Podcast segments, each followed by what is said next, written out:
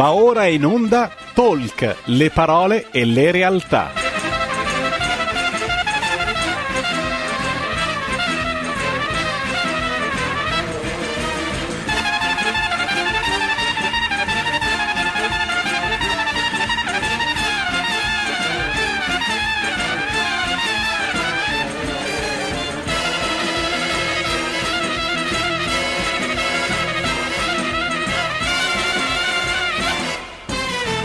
Malika Zambelli conduce Stai Karma.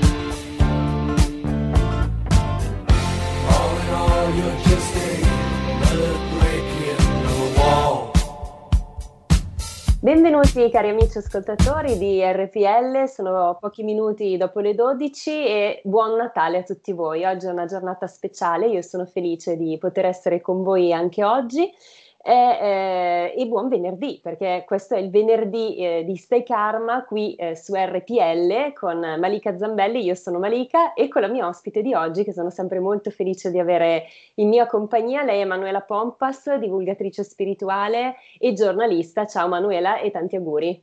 Ciao Malika, è bello trovarsi anche oggi, grazie, grazie di essere con te e con i tuoi ascoltatori ovviamente. Grazie mille, mi fa piacere averti, soprattutto in questa giornata così speciale che è la giornata del Natale. Il Natale è un giorno particolare, secondo me, anche a livello spirituale, no? È un giorno in cui eh, non soltanto nasce Gesù, perché ovviamente si festeggia la nascita di Gesù bambino, ma potremmo dire che nasce anche qualcosa dentro di noi, o meglio, abbiamo la possibilità di far nascere qualcosa dentro di noi, che potremmo chiamare coscienza cristica. Ed è di questo che oggi parleremo anche insieme a Manuela. La coscienza cristica è, potremmo dire, un modello di riferimento a cui eh, dovrebbero gli esseri umani fare riferimento per eh, muoversi nel percorso evolutivo e di cambiamento. Il Natale ci offre, potremmo dire, anche un'opportunità, no, Manuela? Un'opportunità di eh, cambiamento, di evoluzione, però dobbiamo essere in grado di piantare questo semino che Sì. potremmo chiamare principio cristico. Sì, E però bisogna fare una premessa, bisogna fare una premessa. Sì, Ci sono tante cose da dire prima di arrivare alla coscienza cristica. Intanto in tutte le religioni c'è, non come lo festeggiamo noi, ma c'è il Natale. C'è un figlio nato da donna vergine eh, che viene, non si chiama Spirito Santo, si chiama Prakriti, si chiama in altri modi, in altre, eh, quindi in quasi tutte le religioni c'è questa nascita del bambino sacro, nato da donna vergine e figlio di Dio, quindi è, una- è un mito, eh, come dando ehm, al mito il significato giusto, eh, non di storia, ma di archetipo, di... e quindi questo lo ritroviamo perché la verità c'è in tutte le culture, cioè non, non ce l'abbiamo solo noi cristiani. Poi l'altra cosa da dire, che è una cosa negativa, è che oggi il Natale è diventato la festa dei regali, delle abbuffate, cioè ha perso, tu parli di coscienza cristica, ma neanche la consapevolezza, cioè abbiamo perso il contatto con il sacro e il sacro diventa l'iPhone, diventa il, il- il bel cellulare, la bella macchina, lo status symbol.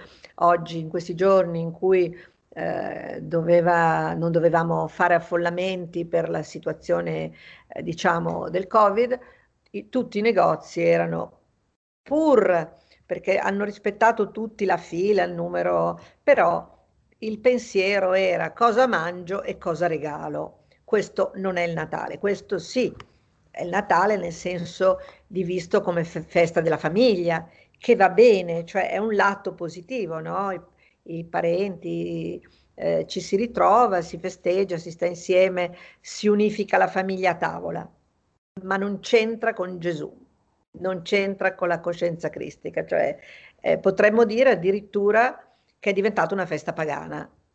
E eh, altra cosa che devo dire, la messa è diventata, è spesso una convenzione, cioè la domenica si va a messa così come alle due si va al bar.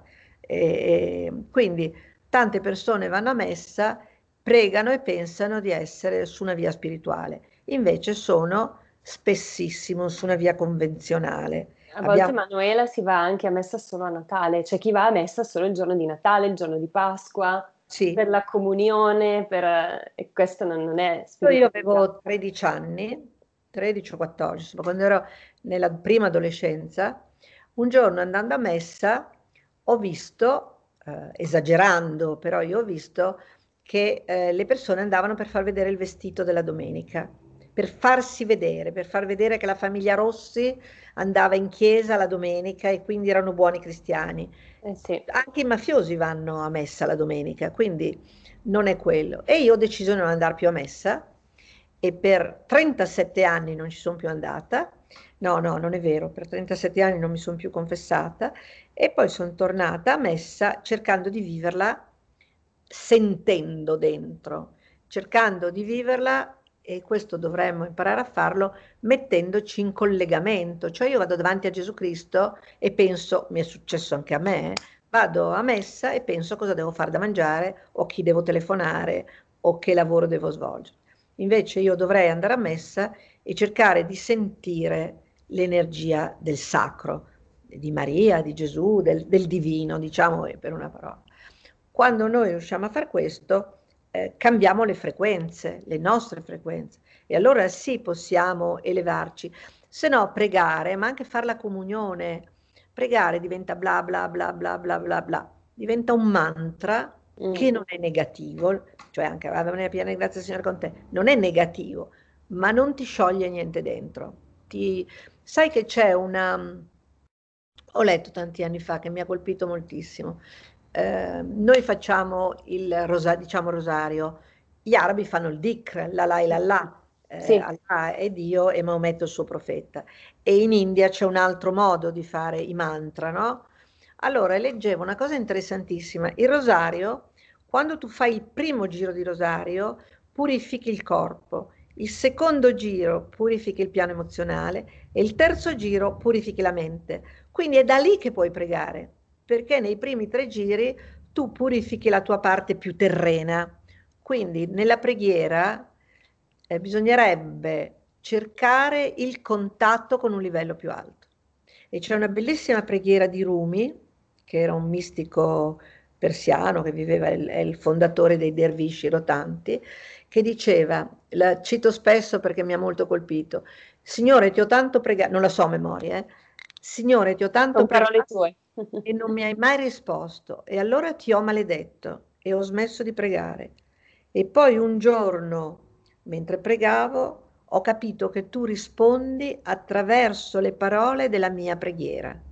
Quindi quando io prego col cuore, beh, in questi giorni dovremmo pregare anche un po' più degli eh altri. Eh sì. Quando io apro il cuore e anche nelle canzoni, c'è questa, io ho un nipotino piccolo, la mamma l'altro giorno gli cantava Tu scendi dalle stelle, che è molto bella perché ci ricorda l'infanzia, si muove qualcosa dentro. Allora, se io lo faccio cercando di elevare la mia mente, la mia percezione, la mia sensibilità verso l'alto, mi torna qualcosa.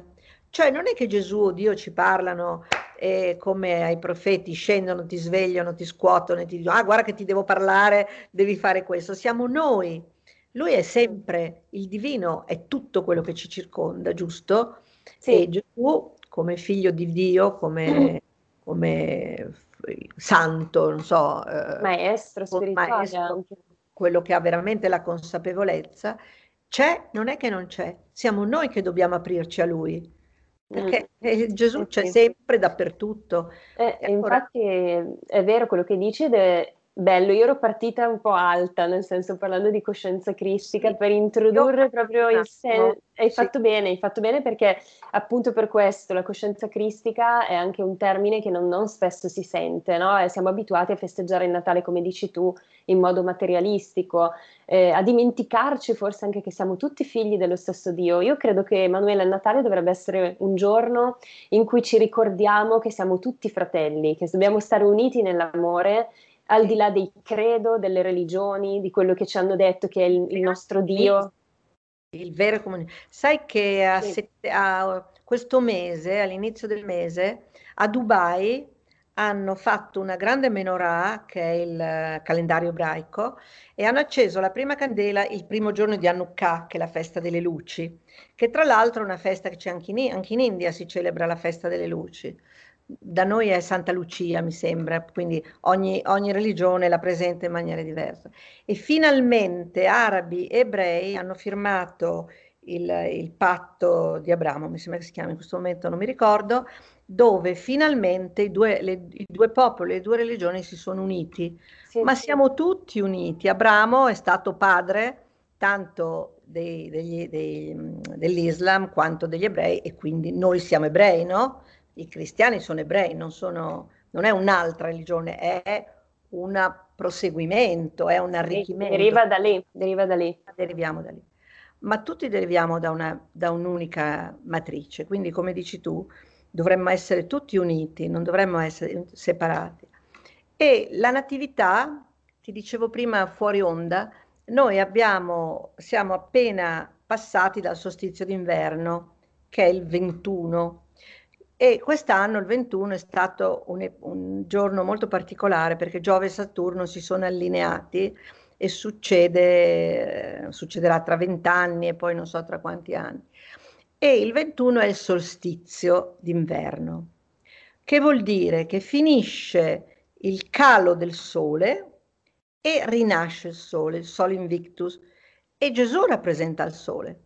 Cioè Gesù che nasce, che poi non è il, tu sai che non è il 25 dicembre, è una Sì. data simbolica, forse Simbolica, è sì. non lo so, non so, non si sa bene. Non è- si sa, infatti, però si è simbolica. presa come data il 25. Sì. E quindi il Sol Invictus che nasce, in questo I che è nato qualche giorno fa, è eh, simbolicamente, quella è una situazione astrologica, Gesù è la luce che torna nel mondo e per i cristiani torna ogni anno, non duemila anni fa torna. Ma noi dovremmo allinearci, cioè noi dovremmo eh, non farlo come l'abitudine. Cosa facciamo il 25? Ah sì, bisogna andare a messa e fare il cenone di Natale, ammesso che quest'anno si possa fare. Infatti, non si Dovremmo potrà. tutti sintonizzarci con quel tipo di energia.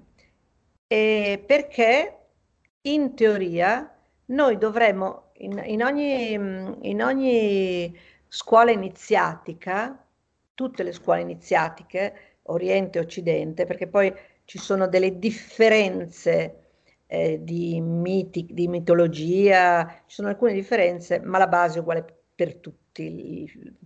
Allora, in tutte le scuole iniziatiche bisogna morire alla nostra parte vecchia, morire all'ego, morire e rinascere nello spirito. Questo lo dice anche Gesù, se non rinascerete nello spirito non potrete salire al regno, de, non, al regno dei cieli. Allora, il Natale rappresenta ah, e, e il, sia il 21 dicembre che Natale, ripeto con un linguaggio diverso, sono un grande insegnamento, morire al nostro ego, lasciare la nostra parte eh, si, egoi, egoica, eh, staccarci da, anche delle abitudini. Le abitudini sono delle catene perché ci condizionano. E ci legano al passato anche, forse lasciare andare le zavorre del passato e muoverci verso un'evoluzione.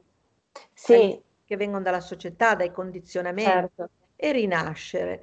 E questo può essere l'inizio di quella coscienza cristica di cui volevi parlare, perché la coscienza cristica vuol dire connettersi con quel livello di coscienza, non solo dire ah sì Gesù grazie di esserci, aiutami nel mio cammino, no? La coscienza mm. cristica è entrare in contatto con quella frequenza.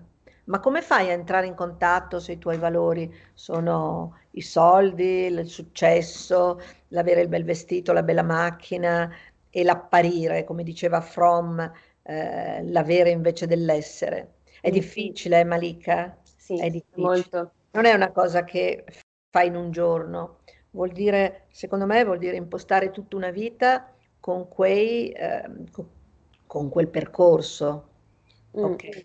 Che poi eh, i soldi sono anche energia, forse essere nell'abbondanza non è un male, perché a volte magari mh, parlare così si rischia di far arrivare un messaggio alle persone del tipo i soldi sono il male, no? Ma questo lo dico perché io ho vissuto in questa in convinzione per anni, poi mi sono accorta che in realtà anche il denaro è energia. Sì, lo sai cosa dico. Eh, No, però va usato nel modo giusto, cioè se- esatto, io non lo eh, dicevo, cioè è sbagliato so, un valore lo so. assoluto. Cioè, esatto, quanto guadagni? Beh, io guadagno più di te, valgo più di te. Eh, brava. No, oppure io posso permettermi un bel vestito, quindi ho un valore. Non parlavo di soldi. Tra l'altro, proprio a proposito dei soldi, una volta dicevo, va bene, tu guadagni tanto, eh, per esempio nella Bibbia c'è la decima, quindi tu dai una che scegli tu e non ti mm, giudica nessuno, non te lo deve sapere nessuno. Per esempio, tu puoi dare un decimo di quello che ti entra, che, non, che va bene, oppure ogni tanto puoi fare della beneficenza, puoi aiutare qualcuno, puoi essere a servizio, come si dice, con quello che sai fare. mm. Eh, eh, C'è una bellissima cosa che girava l'anno scorso eh, sui, sui social di uno che andava dai barboni di Milano e gli offriva una, una coperta, una banana, qualcosa da mangiare, e sotto Natale era, e- ed era una cosa bellissima perché è vero, ho fatto una volta e più con un video, quindi per farlo vedere agli altri, Mm. un bellissimo esempio, no? Sì, esatto. Anche, non so, io una volta ho dato un- una banana a un nero che era all'angolo, che con- però che saluto tutti i giorni, quindi mh, Lo conosci. ho permessa di farlo, Mm, perché uno si può anche offendere, no? mm. E lui era felicissimo di avere una banana in più, che tra l'altro pare che guadagnino moltissimo, eh? Sì, Guadagnano più che un dicono. impiegato, dicono molti, alcuni, diciamo, mettiamolo così. E per cui, per ritornare, è un cammino quello che tu, quello che tu, di cui vorresti parlare. Cioè, non è una roba che arrivi attraverso una preghiera. Esatto, sì, infatti per far capire meglio alle persone anche che cos'è la coscienza cristica, tutto questo discorso era doveroso, perché appunto la coscienza cristica non è un qualcosa che è proprio di facile comprensione, no? Se uno non ha mai sentito questo termine, Esatto, cos'è? esatto, fermati, fermati. È il sentire, perché quando tu sei in quella frequenza, tu senti dentro, è come se fossi in contatto con qualcosa di più grande di te, qualcosa di universale, qualcosa di infinito, qualcosa che ti abbraccia, cioè eh, poi ognuno di noi ha una sua percezione, un suo modo Sì. diverso, diciamo, però è un, è un sentire fortissimo quando sei lì. Sai che Mosè si metteva il velo per entrare nell'arca, altrimenti si sarebbe bruciato la faccia, perché l'energia divina è così forte che se tu vai, se tu la medi, puoi entrare in contatto mediato eh, non da un'altra persona, ma da eh, delle frequenze diverse, quindi non, non senti il divino, ma ti avvicino a qualcosa di simile. Quando tu è, una, è un sole che brucia il divino, ti, che ti, ti brucia. Ne abbiamo già parlato, come Sì, nel film dell'arca di, di, mm, ehm, l'arca, come si chiama? Aiutami, di, che so- Non lo so, non ho- no, di questo film non abbiamo mai parlato, credo. Avevamo parlato di questa cosa dell'energia divina che anche con, eh, che brucia, sì, avvicinarsi. Non è per tutti, per esempio il Nirvana, perché sì, avere un- un'esperienza di questo tipo devi avere una preparazione spirituale, No, perché c'è il rischio, una frequenza. una frequenza. una frequenza, perché tu quando sei in questi stati meditativi cambi la frequenza. Io ho avuto un'esperienza stranissima eh, sul controllo del cervello e ho avuto un'esperienza in cui ho capito, l'ho visto anche in televisione da Minoli, ma eh, io proprio ho sentito che qualcosa mi spegneva il, il cervello per qualche attimo. E combinazione sono andata in, uh, a comprare un giornale che non prendo mai, che è Nexus, dove spiegavano di queste macchine che vengono usate dai servizi segreti per, per un controllo delle menti. E allora ho detto, mi sono detta, e ne ho parlato con qualcuno di dovere, mi sono detta, ma se io vado in teta, che è la frequenza che tu raggiungi nella meditazione profonda, nella preghiera profonda, queste macchine devono essere tarate sul beta, cioè sulla frequenza che il cervello emette in tutti. Quando tu cambi frequenza non sei controllabile, secondo me.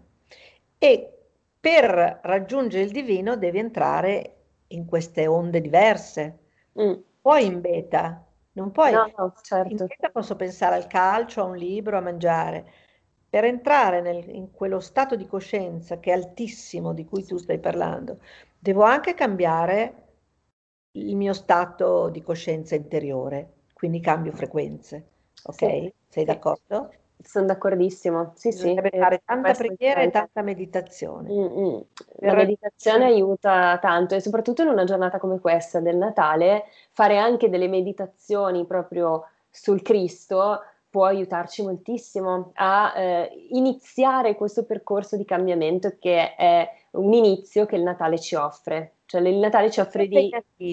Eh, sì, sì, io sì. pensavo prima di sentirti che io che sono su un cammino spirituale ho anche avuto delle esperienze mistiche, poi ho una parte molto terrena e molto pigra, per cui magari ci sono delle volte che non faccio niente quando dovrei invece regolarmente. Anch'io, eh, ma è così, eh, penso la che sia così. Umana, la, parte, la parte materiale, non faccio niente di male, ma magari potrei meditare di più e poi ci sono dei periodi che potrei digiunare, meditare, essere più dentro che fuori. Poi sia tu che io facciamo un lavoro a contatto con eh. gli e quindi siamo, che è una parola che mi piace molto, distratte, quindi portate via. Da... Mm. Però oggi è proprio un'occasione, ci sono delle date, il Natale, la Pasqua, ci sono delle date speciali dove sono delle ricorrenze perché ci invitano di nuovo a dedicare una giornata al guardarci dentro e a cercare di rimetterci in linea, eh, perché tutti noi usciamo dai binari anche senza fare del male, usciamo sì. da, dai binari.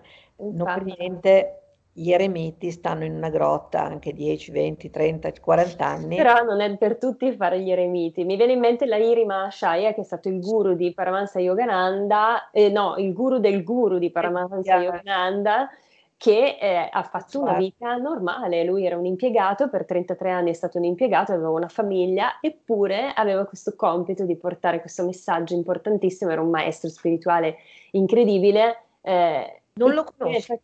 Lei ho, la foto, ho la sua foto sul comodino insieme a Yukteswar, insieme a Yogananda sì, e anche era proprio quello di essere come, come, gli altri, essere una persona che faceva un lavoro normale, aveva una famiglia, dimostrando che nonostante questo si poteva essere molto molto spirituali e elevati. C'era il suo compito, quello di dimostrare questo. Nel buddismo è Dharma, nel buddismo si chiama Dharma, cioè ognuno di noi ha un percorso che è il suo, cioè non è detto che un, un impiegato di banca non possa essere alto come un, appunto un guru, un eremita e viceversa. Infatti. E anche che compito hai.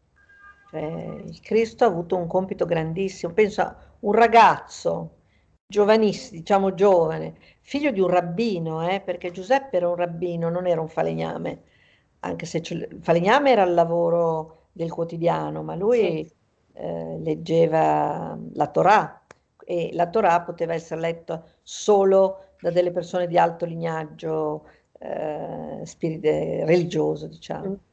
Però figlio di rabbino, ma sempre un ragazzo, e lui ha cominciato, dicono a 30 anni, però forse molto prima, a fare, a fare questo percorso che l'avrebbe portato a rivelarsi, a rivelare la sua, la sua origine divina, che peraltro abbiamo tutti. Tu dici coscienza cristica, siamo tutti scintille divine, tutti facciamo parte dell'uno, esattamente come Gesù, ma non ne abbiamo la coscienza. Quando arriveremo alla coscienza saremo una luce consapevole, adesso siamo una luce, in India si dice coperta dai mille e mille veli dell'ignoranza. Lui era nato consapevole, quindi lui questa consapevolezza, anche se nella, nei racconti Gesù bambino aveva ucciso un uccellino, usava il suo potere per giocare, non si sa sono veri, eh? Mm-hmm. sono racconti veri, però era bambino e poi c'erano dei momenti in cui anche il bambino faceva delle cose straordinarie. Però anche per lui è stato un cammino. Eh sì. Ha camminato, ha camminato, ha vissuto con i discepoli, ha, si è messo alla prova in tante cose. Sì. Eh, sì, sì, è stato uno dei più grandi maestri spirituali sicuramente che abbiamo avuto sulla terra, quindi Gesù ci ha portato degli insegnamenti importantissimi, no? Che hanno poi portato avanti tutti gli altri maestri spirituali, quindi... D'accordo. Io no. credo che ogni popolo e ogni religione sì? abbia bisogno di un maestro, di una guida, a seconda della cultura e dell'evoluzione di quel popolo. Per cui eh, Buddha non poteva venire qui, doveva nascere là, doveva essere... Sì, sì, sì, questo sì. Ed era una luce che andava bene per loro. Noi, Gesù è stato l'ultimo dei grandi maestri, e che comprende anche gli altri, ed è stato quello che serve a noi, e però è riconosciuto perché in India viene considerato, in India e anche nell'Islam viene considerato un grande profeta, cioè loro sì. gli riconoscono l'unicità di essere figli di Dio, ma gli riconoscono di essere un grande maestro. Ecco, e su questo Emanuela ti interrompo perché dobbiamo staccare per la pubblicità. Eh, ritorniamo subito dopo, quindi tra un minuto. Eh, restate con noi perché continuiamo con questo discorso interessante su Gesù, sulla coscienza cristica e sul Natale. Restate con noi. Siamo rientrati a pausa pubblicitaria, ancora qui in compagnia con Manuela Pompas. Oggi il giorno di Natale, quindi un giorno speciale per essere qui con voi, cari amici di RPL, e stavamo parlando con Manuela del eh, maestro Gesù perché era un maestro spirituale, quindi stavamo dicendo ogni cultura ha avuto il suo maestro spirituale e Gesù, secondo te Manuela, qual è il dono spirituale più grande che ci ha lasciato? Lui ha messo in evidenza, per esempio, io ho un amico ebreo che mi dice che il, um, l'insegnamento dell'ama il tuo prossimo c'era anche nell'ebraismo e che non occhio per occhio, dente per dente, non è una frase di vendetta, ma è una frase di bilancia, di giustizia, legata anche proprio alla bilancia fisica. Ecco, forse Gesù ha dato questo, ha ampliato questo insegnamento che forse non era così chiaro, dell'ama al prossimo tuo come te stesso. Altra cosa che noi non abbiamo ancora fatto nostra, perché è un invito ad amarsi e a rispettarsi, perché se tu non ti ami non puoi amare gli altri. Quindi anche uno psicanalista genio può dirtelo. E mm, mi veniva in mente da dire, dunque intanto volevo dirti che io sono un po' eretica, quindi non uh-huh. sono dentro la tradizione, ma eretico vuol dire colui che pensa con la propria testa, quindi colui che si prende la responsabilità delle proprie azioni, delle proprie... non vuol dire andare contro, vuol dire essere consapevole e responsabile, quindi è ben diversa l'etimologia della parola. E io sì, sono è un po' la Santa Inquisizione che ci ha messo in testa che l'eretico è qualcosa di sbagliato, no? no poi è diventato un'associazione con quelli condannati. Esatto, perché la Santa Inquisizione condannava gli eretici e così. Condannava chi non era d'accordo con loro. Con tutti, sì, eh, però anche gli. Sì, esatto. Adesso fanno saltare i Facebook e i, e i, siti di chi dice cose non allineate, quindi c'è mm. sempre stata questa cosa. Eh? È vero, è vero, è vero. Ancora in qualche modo. E no, vabbè, ma non volevo scivolare lì. E però mi veniva in mente, eh, quando noi andiamo a messa e c'è il, l'elevazione dell'ostia del calice consacrato, noi entriamo in contatto col divino. La prima parte mess- della messa una volta veniva eh, sentita solo dal popolo che non era ammesso a tutta la messa ed era la preparazione. Fino al Vangelo era la preparazione. E poi dal Santus si entrava in contatto con un livello più alto. Allora, noi siamo tutti cattolici, tutti battezzati. Allora, nel momento che c'è l'elevazione, dovremmo cadere tutti a morti, morti nel senso di in rapimento, in estasi, perché noi in quel momento abbiamo l'opportunità di entrare in contatto con lo Spirito Santo, con Sì. il divino. E invece, come dicevo prima, manco per idea, proprio non abbiamo neanche l'idea. C'è chi tie- tiene il telefonino acceso in chiesa, per dire. E sono passati duemila anni e il suo insegnamento, dimmi da quanti è messo in, in, in pratica. L'ha fatto solo San Francesco e Mm. qualche santo che magari non, e conosciamo meno.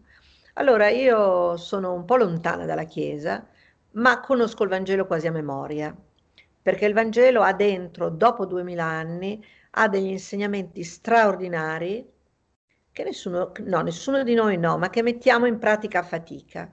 È vero, è bellissimo, è bellissimo il Vangelo. Io non lo conosco a memoria, però sì, No, a memoria per dire che lo cito spesso, sì, perché ci sì, sono è qua- tanti quasi. passaggi, eh, sì, tanti passaggi. E tu- tutto, anche la c'è una parte simbolica, una parte storica e una parte eh, mistica, diciamo, quindi ci sono vari le- livelli di lettura. Loro che scappano in Egitto è storico, giusto? Poi però ci sono delle cose che tu leggi e fremi dentro perché risuona dentro alcune cose, adesso non mi, non mi viene, io che lo conosco a memoria non mi viene, ma ci sono delle cose che commuovono ancora oggi, no? È vero, è vero. Anche se eh, si dice che alcune, per esempio Gesù dice e si allontanò con i suoi discepoli perché c'erano cose che non possono essere rivelate. Quindi lui stesso ha dato degli insegnamenti esoterici che valgono per tutti e delle cose che non saremmo pronti ad ascoltare, ok? Che non era permesso ascoltare. Ma è permesso a chi fa un cammino. A chi è nella coscienza cristica è possibile andare oltre. Idem, non so, pensa alla stre- la trasfigurazione. Eh, nel momento in cui lui si congiunge con la luce, va in estasi, in trance, in comunione col divino, in vera comunione col divino, e i, e i suoi discepoli rimangono strabiliati, confusi, addormentati, perché non possono vedere questa cosa, non sono ancora arrivati lì. E noi cosa facciamo per arrivare lì?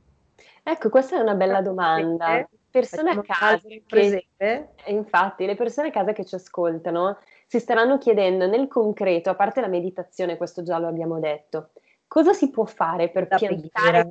Semino o la preghiera, esatto. Magari Sì. qualche consiglio No, pratico no, la che- risposta. Io una volta ho avuto una persona che è venuta da me a fare regressione e gli avevo dato da leggere dei libri, tipo Yogananda, e lui era tornato sconvolto e mi ha detto, ma io non posso diventare come lui. E ho chi te l'ha chiesto? Cioè, uno non va a, sull'Everest se non ha fatto neanche la collina, i 100 metri. Allora si fa un passo per volta. Si cerca, per esempio, di vivere più consapevoli, più presenti a quello che vivi. Si cerca di guardarsi allo specchio. Jung diceva, la cosa più tremenda che può capitare a una persona è guardarsi allo specchio. Lo specchio nel senso di vedere veramente cosa sia. Noi siamo luce e ombra. Eh Siamo sì. luce e ombra come tutto l'universo. Allora, vabbè, io mi guardo allo specchio, per esempio, io penso di essere molto egocentrata, che non è un vero peccato, però dovrei superarlo per andare di più verso gli altri.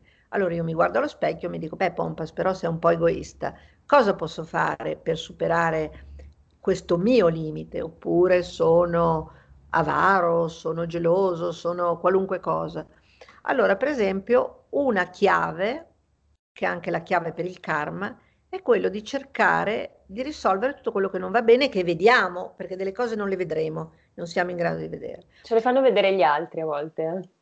Se sì, se le accettiamo. Certo. Perché se io ti dico Malika devi diventare bionda perché nera stai malissimo e tu mi dici oh io sto bene nera per dire, capito? E non accetto. Sì. E quindi, per esempio, una cosa fantastica, che anche lì c'è in tutte le religioni, è darsi delle regole.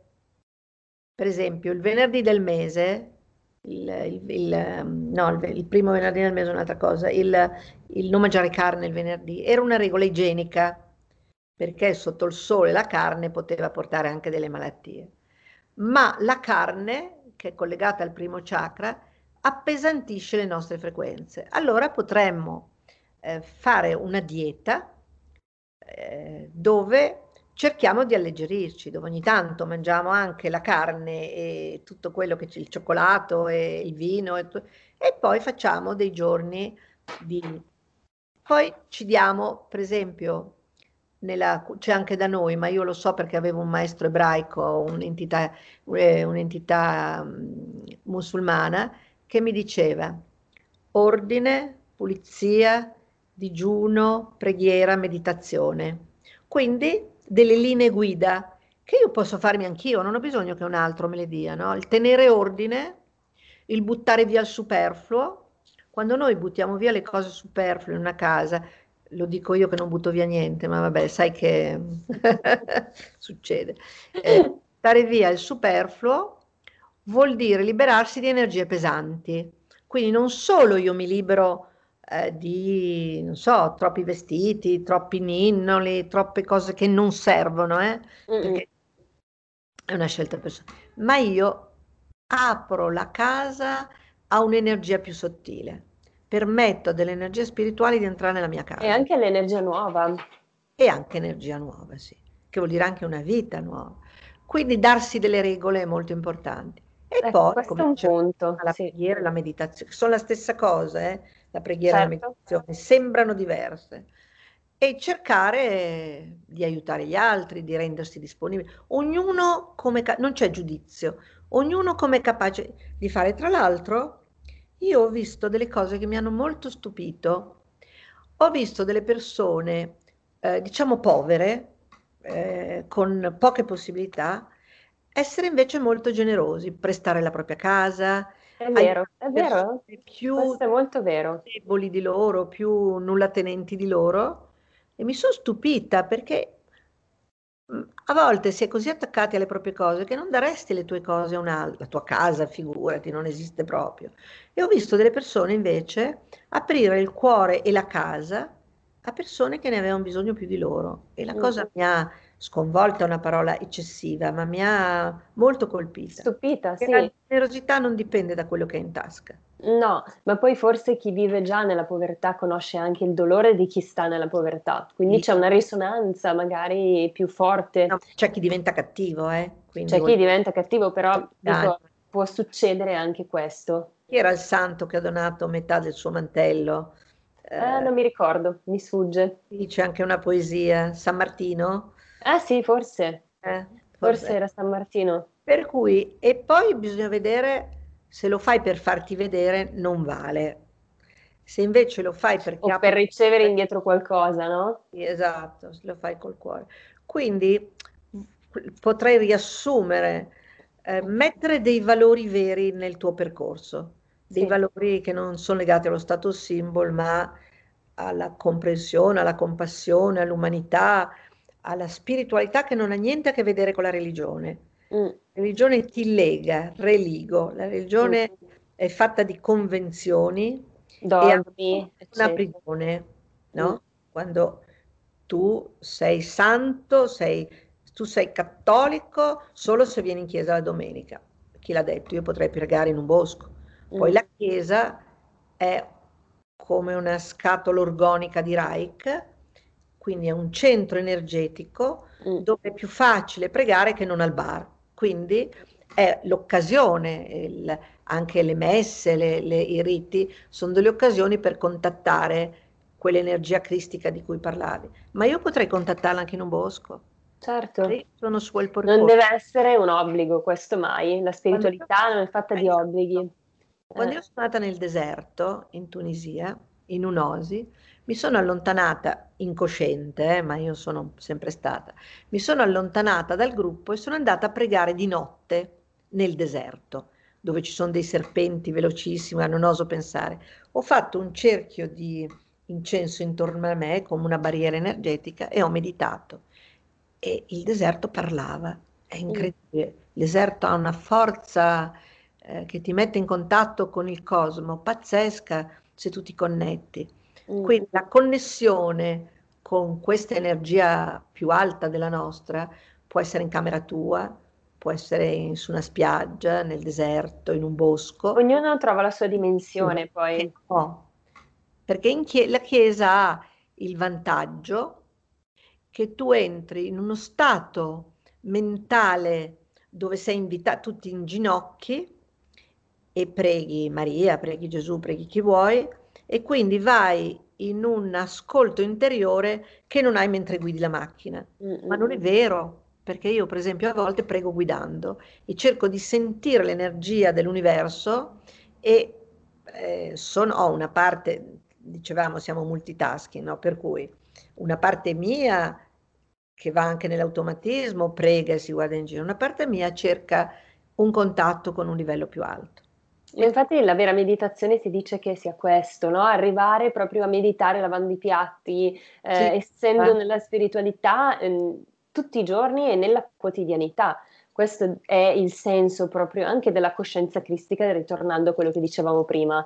E, e tra l'altro, Emanuele, io pensavo questo Natale è un Natale particolare per noi, per tutti, perché Certo. appunto non ci permettono, siamo in zona rossa, quindi non ci permetteranno di vedere tutti i parenti, eh, tante persone probabilmente non avranno neanche avuto le disponibilità economiche per fare i regali o per fare il regalo che volevano. Quindi Certo. è un, è un- è un momento di crisi, però come tutte le crisi ci offre delle- un'opportunità. L'opportunità di rivedere, come cerchiamo di, di- stiamo cercando di spiegare noi oggi, rivedere questa festa come qualcosa di più spirituale, meno materialista, meno doni, più cuore, meno Sì, doni, più, ma non più solo il giorno della emozioni, più- festa, no- non solo il giorno della festa, proprio come valori Bra- nostri. brava, esatto, sì, sì. E infatti il fatto di non riuscire neanche a vedere i parenti o eh, non potersi abbracciare, tutte queste cose in questo giorno ce le ricordiamo ancora di più.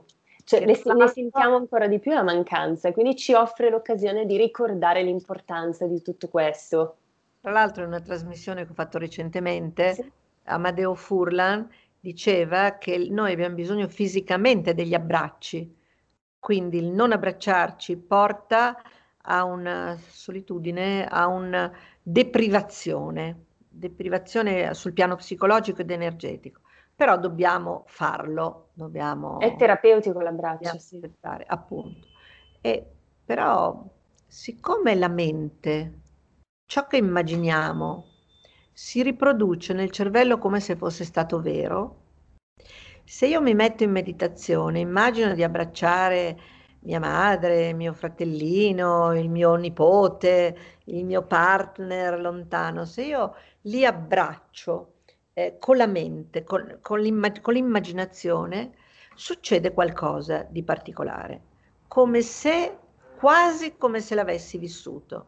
Non solo, io ho fatto degli esercizi di, diciamo, di guarigione, che non è la parola esatta, di presa di coscienza, dove una signora che aveva una madre che non abbracciava mai perché è anaffettiva, lei l'ha abbracciata due volte con me, dicendole ti voglio bene, e a- quando è tornata a casa la seconda volta la mamma si è lasciata abbracciare, perché l'abbraccio fatto in meditazione ha mandato un tipo di energia che la madre si è come ammorbidita, non è cambiata, non è, non è esplosa, però ha- ha- è diventata più ricettiva. Per cui se io immagino di incontrare Gesù, Mm? se io immagino di abbracciare i miei, se io immagino, è immaginazione, ma a livello del subconscio succede qualcosa e quell'energia che tu muovi arriva spesso all'altra persona, consapevolmente o Questo accade, inconsapevolmente. accade quando si va anche in terapia, anche in Esatto. analisi, accade quando si fanno le costellazioni, magari si risolve qualcosa durante eh, la, la costellazione, poi si arriva a casa e non solo cambi tu, ma cambiano anche le persone che hai attorno. Perché Questo siamo tutti accade. connessi, sì, bello. Mm, è bellissimo. Allora, sarebbe bellissimo connetterci tutti e vivere questo Natale come se fossimo tutti, come se fosse un grande girotondo per mano e ci teniamo tutti per mano, nonostante il co- senza mascherina. Sì, almeno in meditazione lo possiamo fare, quindi eh, facciamolo perché insomma ci aiuterebbe sicuramente a, a godere un po' di, di questa mh, energia che porta il Natale, che è l'energia dell'amore, dell'unione, della fratellanza. Potremmo anche mettere un posto a tavola in più e immaginare che Gesù ci venga a trovare. Questo è bellissimo, è una Questo bellissima idea. Aprire il cuore, Mm, aprire il cuore, aprire la disponibilità a questo incontro. Ma sai che io che ho avuto tante esperienze, una volta ho fatto un incontro, ero in Grecia e ho visto Gesù, me lo sono inventato, immaginato, non mi interessa, camminare sotto gli ulivi a piedi scalzi ad Atene. Ed è stata un'emozione forte, poi io non so se è vero e non è vero, non mi interessa neanche, ma nel momento potrebbe essere stata un'associazione con gli ulivi, hai capito? L'ho visto al cinema, non importa. Ma nel momento che tu senti questa cosa, si scioglie qualcosa dentro di te.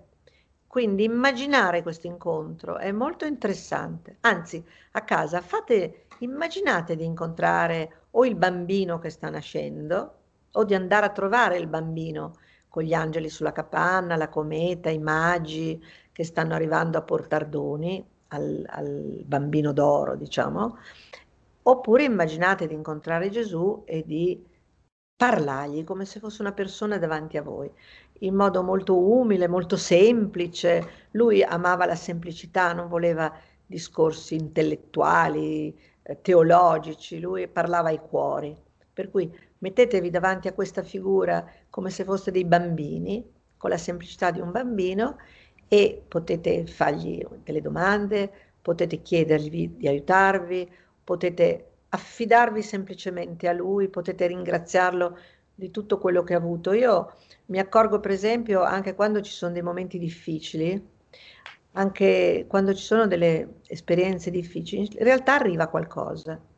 Cioè c'è sempre anche l'esperienza più difficile, in realtà ci sta regalando qualcosa, una conoscenza, la, la capacità di difenderci, la, il contatto con una dimensione del profondo. Provate a immaginare, ve lo dico come se fossimo tutti bambini, no? Provate se non diventerete come bambini, diceva lui. Mm. Quindi diventerete dei semplici, degli umili, non con tanti elucubrazioni mentali. Questa è una cosa che dicevano tutti i santi poi alla fine, perché è un po' un, una cosa che unisce secondo me i grandi maestri. Sì. Eh, l'intellettuale, sai, interessava fino a un certo punto, quindi la cosa importante è poi aprire il cuore e, e sicuramente... La qualità sì, non conta la conoscenza mentale, a livello di evoluzione intellettuale conta perché noi dobbiamo evolvere su tutti i piani. È importante, sì, sì, è importante, però deve essere equilibrata. Ecco. Esatto, esatto, mm. sono d'accordo. Sicuramente. Bella chiacchierata anche sì. Ecco, Emanuela, mi viene in mente proprio rispetto al Natale un bellissimo racconto che è Christmas Carol, che eh, conosceranno tutti, no? È il, il libro di Charles Dickens, Il canto di Natale. Stavo pensando a quello, sì. Ah, ecco, vedi, siamo connessi. A proposito di connessioni, che è la storia di questo tremendo. vecchio, tremendo, burbero, eh, tirchio che si chiamava Scrooge, eh, che odiava tra le altre cose anche il Natale. È una storia bellissima, secondo me, un racconto molto bello che ci dona speranza perché poi ad un certo punto questo anziano signore eh, incontra tre spiriti che sono lo spirito del Natale passato, quello del Natale presente e quello del Natale futuro. E gli offrono un'occasione che è quella di rivedere la sua vita, il, passa- il suo passato, i suoi natali passati. Esattamente, quello che dobbiamo fare. Che è quello che stavi un po' dicendo anche tu, cioè attraverso l'immaginazione, la meditazione, noi possiamo avere la possibilità di rivederci.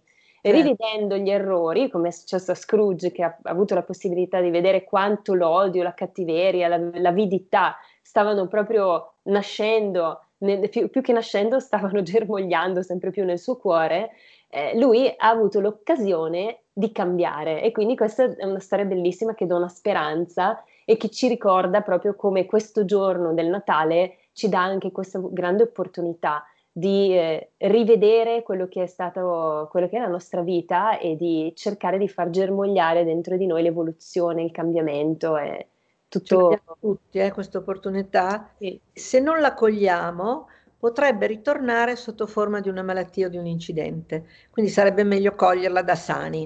Eh cioè, eh sì, direi di sì. Gioia e non nel dolore. Mm.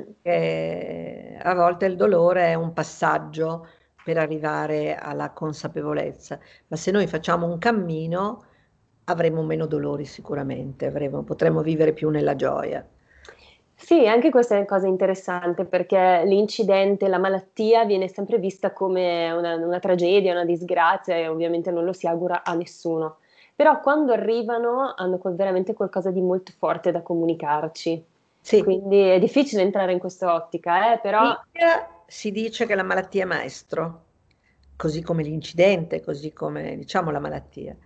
E se uno riflettesse su tutto quello che gli capita, cercando di vedere l'insegnamento che c'è dietro quello che gli capita, potrebbe vivere quell'esperienza in modo molto diverso. Adesso non è il caso di parlare adesso di morte. No, no, infatti, infatti, era una piccola parentesi. Faremo a Pasqua, lo faremo ancora a Pasqua. sì, forse anche quel passaggio, no?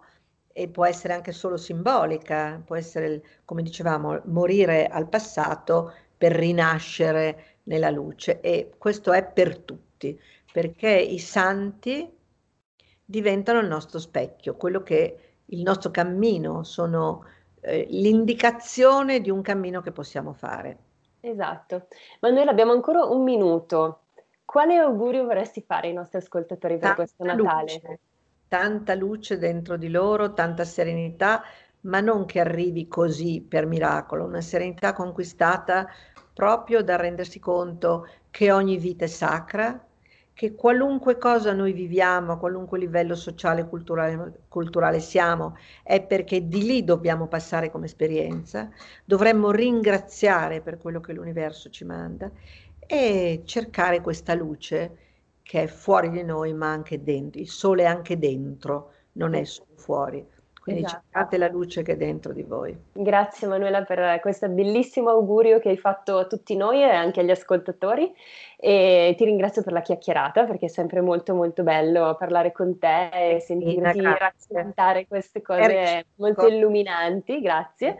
Quindi ci sentiamo sicuramente presto, io ti auguro ancora un buon Natale, ti ringrazio, auguriamo un buon Natale anche ai nostri ascoltatori, che la luce Esatto. a tutti, che la luce possa raggiungerli, che possano riuscire veramente a far germogliare questa piantina che possiamo chiamare coscienza cristica. Grazie a che tutti. Che è dentro per... di noi, che, che è nel cuore, che è nel nostro cuore. Brava, esatto, che proprio parte dal cuore. Grazie a tutti e auguri ancora per un sereno e felice Natale. A tutti. A venerdì, alla prossima. Ciao. Ciao. Avete ascoltato Stai Karma.